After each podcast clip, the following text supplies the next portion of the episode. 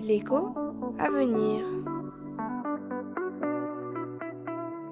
J'aimerais savoir quelles sont les trois approches du PIB. Bonjour Julien, dans ce podcast sur les trois approches du PIB, il me semble que l'approche la plus simple est celle centrée sur la production. En effet, le PIB correspond à la valeur des biens et services finaux, c'est-à-dire ceux produits en bout de chaîne. Peux-tu nous donner un exemple? Oui, bonjour Chloé. Prenons la production d'une voiture, par exemple.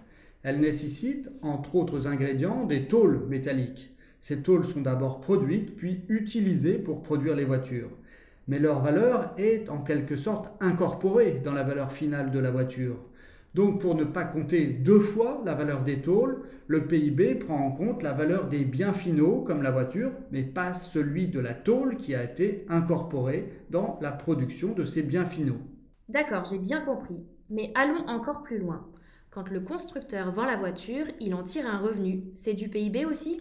Oui, tout à fait, Chloé. La richesse produite, c'est-à-dire le PIB, se répartit ensuite entre ce qui va aux salariés, aux entreprises et à l'État.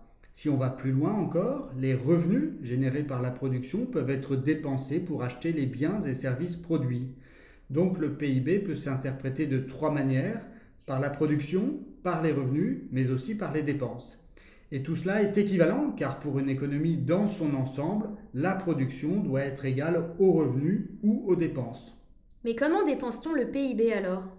Alors il peut s'agir par exemple de la consommation des ménages, mais aussi de l'investissement des entreprises en machines ou encore des exportations qui sont des produits fabriqués sur le territoire mais vendus à l'étranger.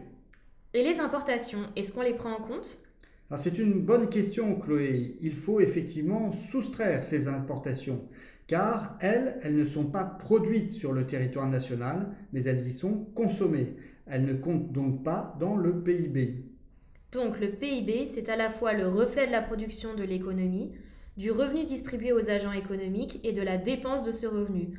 Trois approches pour une même réalité. Merci beaucoup Julien pour ces explications.